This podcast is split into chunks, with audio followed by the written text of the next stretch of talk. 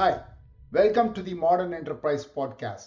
This is a podcast tailored for enterprise IT leaders wanting to transform their organization into a more modern and agile enterprise where software drives the innovation.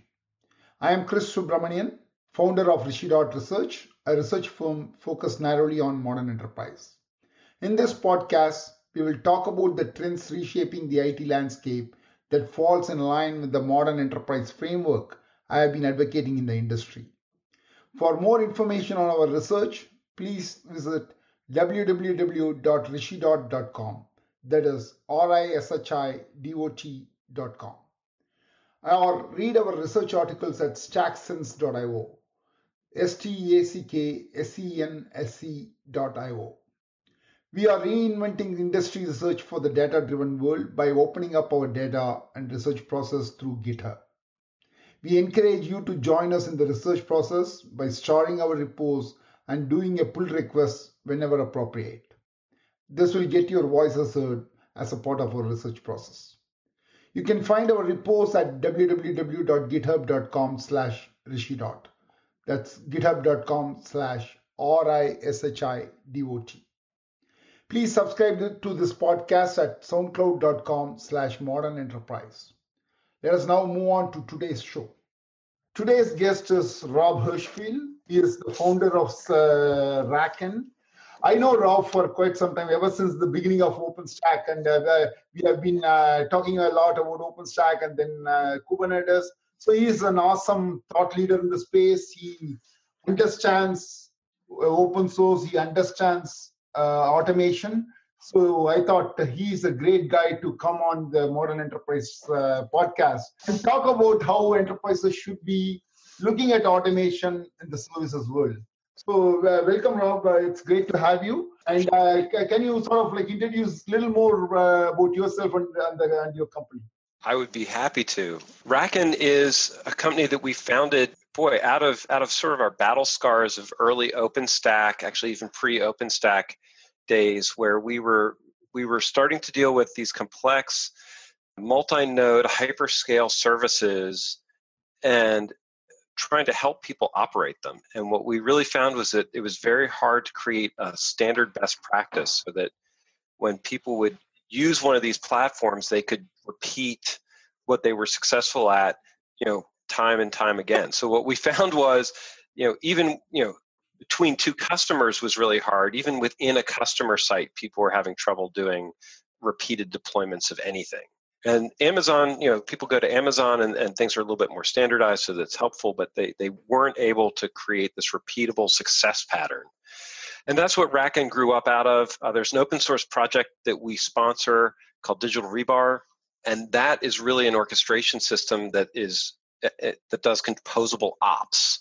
And we can talk about composability and things like that. But what we wanted to be able to do is isolate all the changes between environments and hardware providers and DevOps tools and clouds and allow us to bring in something like an Ansible playbook and use an Ansible playbook in a whole bunch of different environments, or a Chef cookbook or a Puppet module, right? We wanted to create functionally hybrid portability for companies. And that's what RackN does. It's a software product that provides that, and then we support it. And is it entirely open source, or do you also have a proprietary component to that? And what is the monetization model? So we support it on a per node basis. It is open source. We have a UX, a user interface, web interface that RackN supports and maintains as a RackN add-on piece. But we're very careful to make sure that end-to-end functionality for people is completely open source, because we believe very strongly in that. And one of the things we've done, I'm excited to talk about, is our Kubernetes work and other work we do just uses the upstreams. Mm-hmm. So like our Kubernetes deployment is not a RackN Kubernetes deployment. It's just the upstream Ansible playbooks. And then we package and automate them and make them upgradable and supportable. All that's really important, but we don't pull people into a RackN distribution of Kubernetes. Our goal is to help people run what's in community, not create a specialized version. Okay, so before we talk about OpenStack and about Kubernetes and where everything is heading, I would like to get your thoughts on how you see the world. Like There are Puritan cloud-only pundits on one side. Then you have the legacy companies trying to push, hey, no, cloud is all like nonsense. I know we both stand in between, probably at different points in that line. But just to set context, I would like to take your thoughts on how you see everything evolving. We definitely, I'm sure we both agree that today it's open hybrid cloud.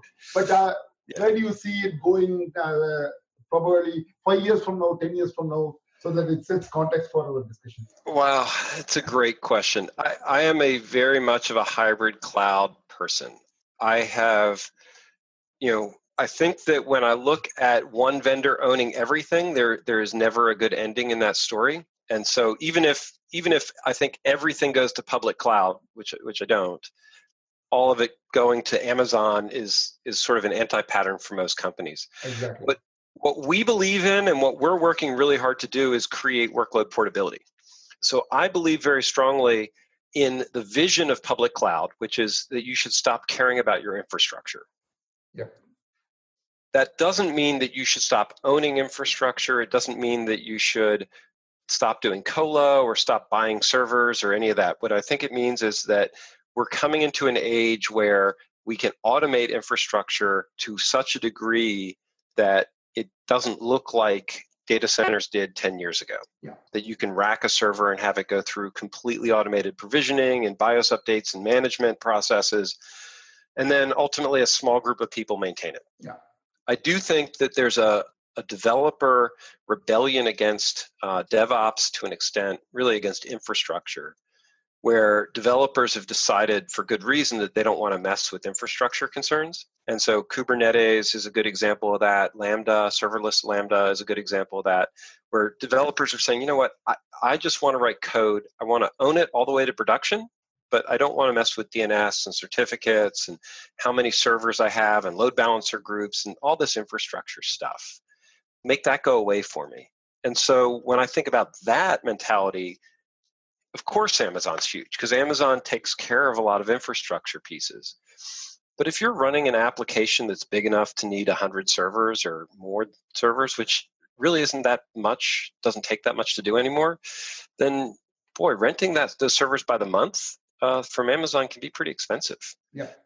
So, I think that companies need choices, and I think that if a company like RackN is successful, our mission is to make infrastructure, order of magnitude easier to manage than it is today. Yeah, I think I agree with you. Like that is my point of view too. Though I sort of tend to be a proponent of public cloud. I in my opinion, as far as an application is concerned, the infrastructure should be there, and the underlying is completely irrelevant. So from that angle, I also agree with you. And also public cloud could be the way to go forward from today's point of view. With IoT and all that, in my opinion, probably the very underlying nature of cloud will change from the centralized model of public cloud today to a more P2P model with so many devices spread all around the world. Probably if you have a better abstraction, maybe like the future of cloud itself will be different. So that's my thinking there. I think that is a very valid form. Public cloud should be part of everybody's IT plan. No. Period. It really needs to be. The idea though is that it's not the only piece of your plan. Yeah, I agree. You talked about workload portability, and that is one of my favorite topics too. That's one of the reason why I jumped onto Docker bandwagon when it came, was like it sort of helped drive workload portability. So from your point of view, where do you see the standardization for workload portability going? Like, what do you think is that encapsulation? That will be the standard for workload portability, at least in the coming years? Whew, that's a great question. So containers have made a huge difference, you're right, in workload portability and people being able to package things in reusable pieces. But it's not just that containers make things more easier to move. They also encourage you to have smaller units. They encourage a lot more flow within the system. So there's a lot of things that go with portability beyond how you package your bits. So that's a big piece of it. Smaller ship units is a big piece of it.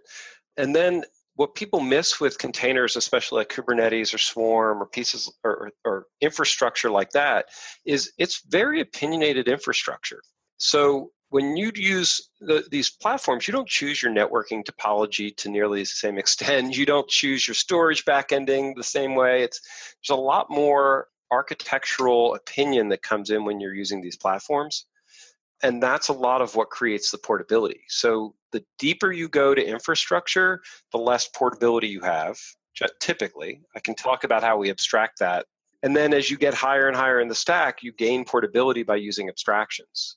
Containers are just an abstraction from that perspective. So I definitely agree that it's important, and containers have been sort of that watershed moment for us doing it. But I think you're going to see portability out of Lambda and function as a service just as much, as long as we start to standardize what those events are. So, right? So would you say that the application architecture, as in microservices hype that is going on, that will help more on the portability, or where do you see the standardization emerging? Somewhere like, I do agree, eventually you might be able to port Lambda functions as a service and all those things. But what is the encapsulation you think will make portability as a seamless thing? And right now, like whatever we say about open source and all, portability is not there. So where do you see that? What is that abstraction or encapsulation, depending on which angle you are coming in? So that will define the portability. Yeah. Oh boy, this is really hard. So you end up with APIs that sort of become dominant, like an S3 API as an object storage model. And so the portability is created by having people pick up these de facto APIs. The thing that breaks portability is not the containers. It's really your service, the services that you depend on. It really is how much you embed assumptions deeply into your code or your structure layers. For example, the reason Ansible or Chef playbooks and cookbooks are not particularly portable is because they have assumptions baked into them about interfaces that they can use, or libraries that are required, or just lay down how disks are structured on a machine. And so the way that we get past those is we prep information, then we feed it in a very standard way. So we break down code that assumes, I'm going to get to the answer. This is way technical, but bear with me. Yeah, sure. So if your code assumes that you have a drive, you're attaching to ETH0 or SDB because it's a two-drive system, as soon as you make that assumption, you've lost portability. The way you fix that is you make that configurable, and you pass configuration information into your environment so that it can then adapt. And then to make things more portable, you have to have a way to inject configuration information in a standard way. That's really what Digital Rebar does. The magic behind Digital Rebar is all about injecting configuration across different heterogeneous systems in a consistent way. But this is true on any infrastructure you build. If you build containers that assume that you're on, your own class C network, and that subnet is 10.11.12.1, then you're going to be broken whenever you try to move to a system that doesn't allow you to have that network. That's what 90% of IT environments are busted by, right? When they move to cloud, is they just haven't been in an environment where they can't assign a network, stuff like that. So portability is, these platforms help. But a lot of what the portability is created by is just saying, well, you can't assign a network here. You have to write it for me giving you a network. And once you've done those accepted those abstractions or those opinionated limits, then your code becomes more portable because the system's injecting those attributes. So let me break a little bit before you go ahead with your response. So this is what platform as a service was supposed to do. But it didn't take off. Why do you think it didn't take off in the way everybody expected it to take off? Oh boy! So the challenge with platform as a service, and we saw it in the Heroku days, was that, and Heroku was a huge success, but it was only good for a certain small subset of things where you had a web service and you wanted load balancing and you had certain Java code library with minimal dependencies or. And so it was very useful for that. I think Cloud Foundry is still seeing tremendous adoption, although Andrew Clay Schaefer is going to beat me up if I call it a PaaS, so I won't call it a platform as a service. But I think that those platforms are very useful. It's where the code's dynamic and changing and coming in. And I think that calling platform as a service not successful is understating what we really learned and saw. But the reality is that just delivering code with your application is not enough. There's a lot more dependency graphs and challenges. Right? People needed something that was a little bit more black box as a package, if you want to think about it, which is what containers let you do. So, you know, in a container, you can build a lot more pieces in that, and you can test it more easily with a local infrastructure. But no, this is to me a continuation of the platform as a story service that we've seen all along. Okay. We just realized that we were being too restrictive in those environments that we were allowing people use. We stepped down a level and used containers to drive those platforms, and people realized it was the right abstraction level. I think I agree with you, because that was the message I was delivering when I was part of OpenShift team. So I cannot argue against that. Okay, let's shift gears a little bit, and now let's go to the future of enterprises. I sort of like one of the things I have been telling as an enterprise IT strategy makers is think in terms of services. Even if it is your own infrastructure, think in terms of services and make it composable, and sort of like build abstraction all the way to developers, so that developers don't have to worry much about handling these, mucking around with the nuts and bolts that underlie these services. So where do you think everything is going from an enterprise point of view, and where do you think enterprises are based on your conversation with IT leaders today, and how do you expect it to change to go to the future you are expecting? Oh, wow, that's huge.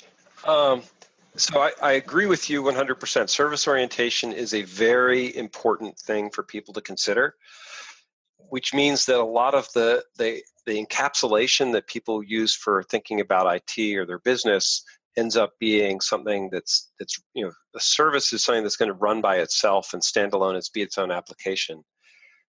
And I think that what we're going to find is that companies are much readier now, and they have to be even readier to break big workflows, big application, big business components into smaller pieces, and let those smaller pieces provide, be integrated function. Boy, that just sounded like a ton of gobbledygook. In the old days, you would write code, and then you would put objects and layer all these pieces of code together, and you build a big integrated application and roll it out as a single thing. But today, what we're doing is we're taking those same abstraction boundaries inside of people's apps and delivering them as services, partly because people don't own all the services and the data anymore. Right, they might use third parties for some of these services. They might use Amazon or an internal cloud, or right. The idea of what your application is made of is so fundamentally different today, and it's going to get even more extreme as we go forward, that you can't look at any business process as a big monolithic app that runs on a server somewhere. They're all going to be composed of interconnected services, some of which you write, some of which you get from a service provider, some of which are third parties, and then your own application is going to be consumed as a service by other people. It's really, people would talk about the API economy, and I think that that's a big deal. In some of the businesses that we're looking at being disrupted by machine learning, what they're realizing is that their business is not actually, their profit is not coming from their core business, it's actually coming from data that they generate. Mm-hmm. And so we're really at an inflection point where you might be sending videos to people as a stream, but what you're really doing is learning a lot about how they behave and what their consumer behaviors are, and learning how to monetize people's watching habits. Mm-hmm. That's a pretty interesting point. Not only how you do your services changes, but how you monetize on top of it also changes. That's a great point. Yeah. And so I think services have a business imperative. On the flip side, I don't think we're ready as an IT industry to really cope with this type of extreme service orientation. Mm-hmm. managing services, having directories of services, service level agreements, the SLAs behind those things, tracking version histories and updates for them. I don't think we're really very far along in the journey of what it really looks like to deliver core IT as a service. I know that configuration management tools are completely, this is one of the big things Digital Rebar had to do, is when you talk about DevOps and automation, a configuration management tool is just about configuration. It's not about services. Yeah. And the big aha for us in Digital Rebar was every workflow we built had steps that were service actions and steps that were configuration actions. And they were all mixed together. And so we would be walking down a, I have to provision a data center and say, well, at this step, I actually need to register an entry in my DNS infrastructure and create a name. That's a service. That's not a configuration step. Same with certificates, same with building clusters or getting database infrastructure, building users, right? All those things are service actions. They're not configuration steps. And so we were lucky in that we had to really think through this service orientation and mixing configuration and service orientation together as an orchestration event. Yeah, I agree. I think the service orientation sort of adds a level of complexity at a higher layers of the stack. I don't think people have thought about governance of microservices and all those things at this point, and especially service discovery, and those are tough problems on top of which you have the governance related issues. And also, as you said, SLAs are important. We sort of like have so much trouble with SLAs when there is a single service provider providing the service to you, and there are issues. We saw with Twitter and Twitter developers. We saw with in the early days of cloud, we saw with Amazon and all that. So this is going to be another problem which we have to think about. We have a long way to go before we can mature there as an industry. We're excited when Kubernetes deploys an application, right? Really doing monitoring on it and robustness and performance tuning on it and security analysis of a living Kubernetes application, and especially in a mixed environment. We're just at the beginning of that. As excited as I am about Kubernetes. Do you think, right, we will go into Kubernetes talk a little later? Yeah, sure. Do you think the declarative model you embraced by Kubernetes will help us solve some of the governance-related issues in the future? Right now, we are not there. But do you expect that to lead to that point? I think they'll get solved to the extent that we have commonalities. And so, yeah, Kubernetes, the reason I like it is that it's building an open ecosystem that it's not trying to eat its own ecosystem. One of the things that OpenStack did badly, in my opinion, with the big tent was that it basically created projects that competed with its own ecosystem. Yeah. Kubernetes is doing a really good job of just being Kubernetes and allowing other people to create products and components and extensions and things like that. And to the extent that happens, we're going to see that platform mature with all these capabilities. It's going to be a little chaotic at first. Yeah, I sort of wrote a blog post a couple of years back about Kubernetes being the kernel of future application infrastructure architecture. So I was part of OpenShift team, so I said Kubernetes is the kernel. OpenShift is one of the distros, just like how Red Hat Enterprise Linux was one of the distros under Linux kernel. So that way Kubernetes is doing it right in terms of the community. So that brings us to your experience with Kubernetes as a platform as well as the community. So how do you think is it going in the right direction? Where do you expect Kubernetes will be a couple of years from now? And do you also, this is a little controversial question in the sense that, do you think Kubernetes is the on-ramp for Google public cloud? Wow. So I think Kubernetes is going to, barring some type of bizarre governance challenges, I think Kubernetes is on track to being the dominant container management platform, because I think it's narrow and specific. It's not, Google's done a good job of not sort of owning the community, trying to manipulate it that much. You have to do some because you need it to grow, but I think they're doing a pretty good job of steering it and giving it over to the Linux Foundation and pieces like that. So a lot of kudos for that. I also think it's simple. I know people love to talk about Kubernetes being too complex. To me, that's just a marketing miss. the reality is Kubernetes really isn't that complex for what it does. And so it sort of has that right sweet spot. It's not so simple that it doesn't do much. It's not so complex that it's hard to understand. Some other platforms that I think are also very good, like Mesos, I think are harder to understand. And so that typically makes it less attractive. And I think Docker Swarm on the other end is super simple to get running, but I think it makes it harder for other companies to add and extend and become an ecosystem around it. So it's sort of this sweet spot in market. As far as an on-ramp for Google Cloud, I think that it's a threat to Amazon, because I do think it creates portability that allows companies to not care about the underlying infrastructure so much. And from that perspective, I think it creates opportunities for Google Cloud to become more relevant. So I think it's a very good strategy there.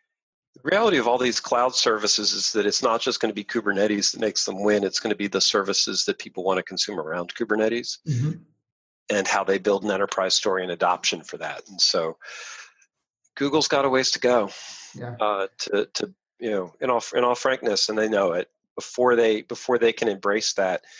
I would be really excited to see Kubernetes create some ecosystem services that compete with Amazon's, and if that happens, then I think Google can be in a very interesting place.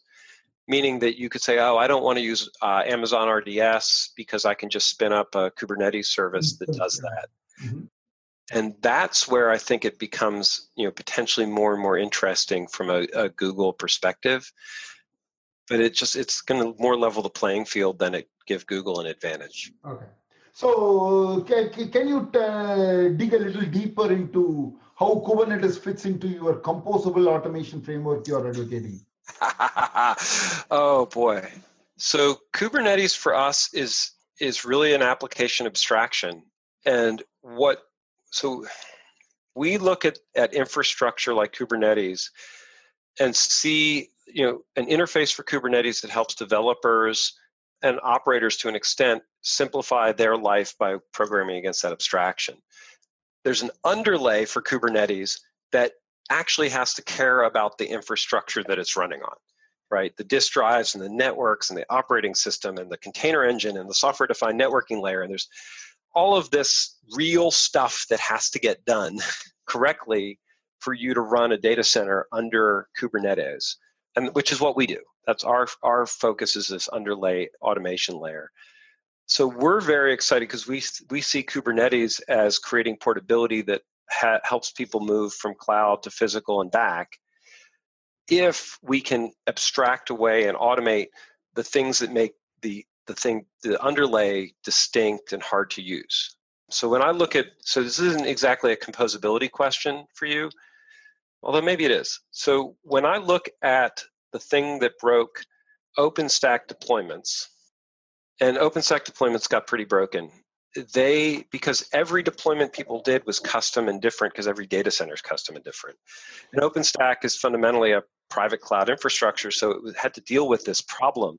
What we're trying to do is help create composability under Kubernetes so that it doesn't matter if it's Dell or HP or Calico or Juniper networking, right? We're building all those pieces together and then creating an abstraction layer. So we want one operational environment that you can then write upgrades, security, HA patterns, things like that.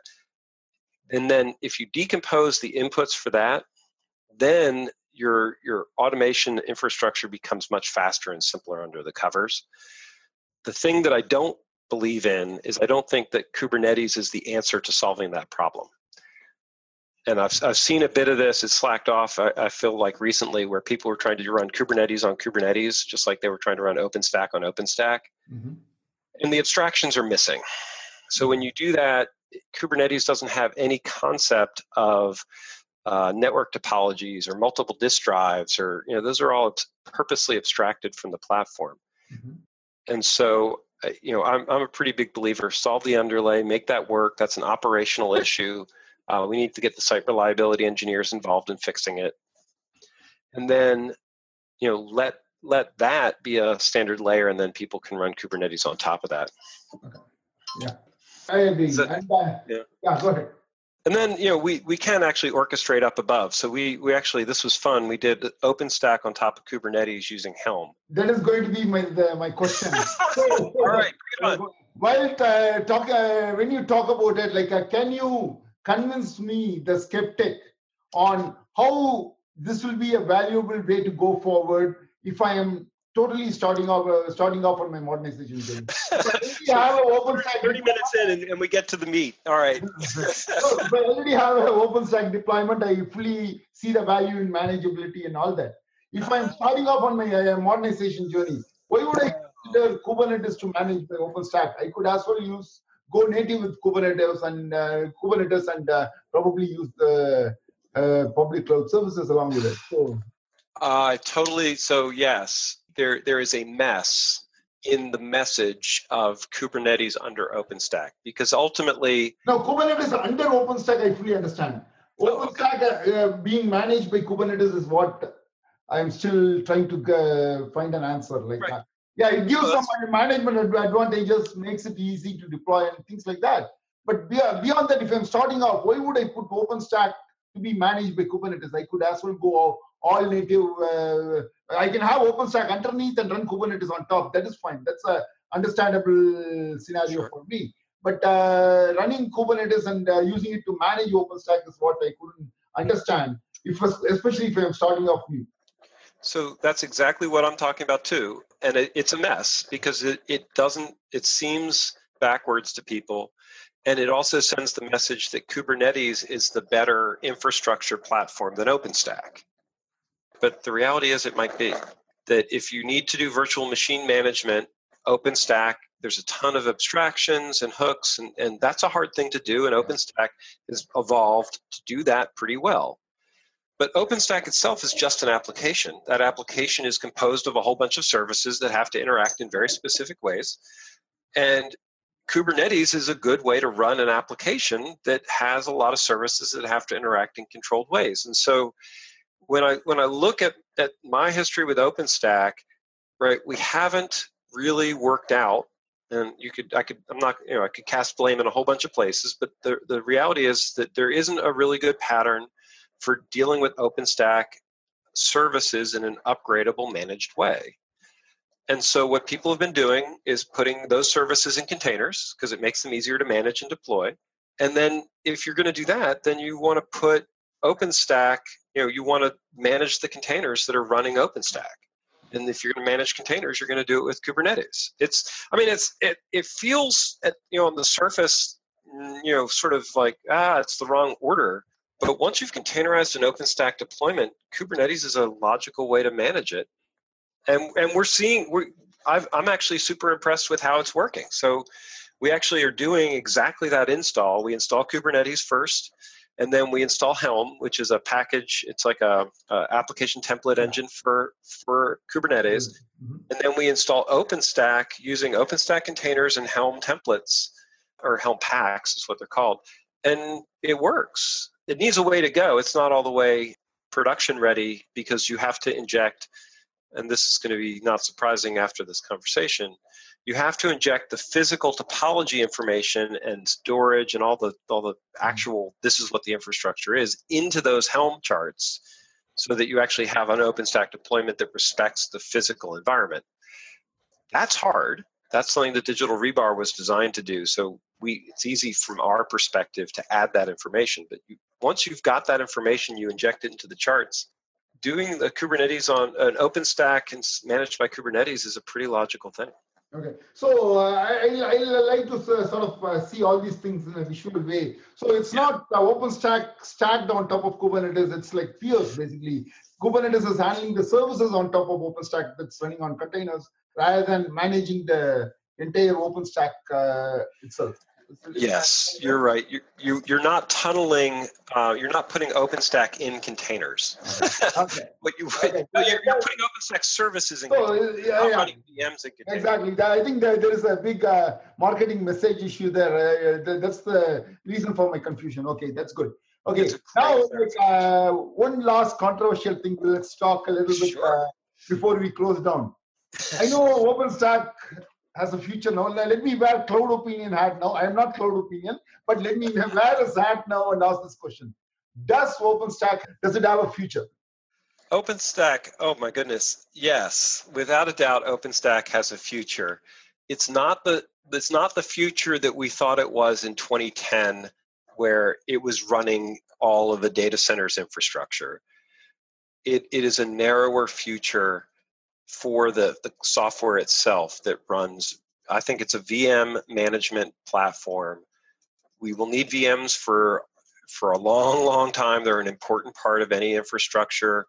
And so I think that OpenStack has a long, glorious history in front of it, but a narrower history than we thought 7 years ago when we thought OpenStack was going to be the data center operating system of the data center, basically the data center operating system.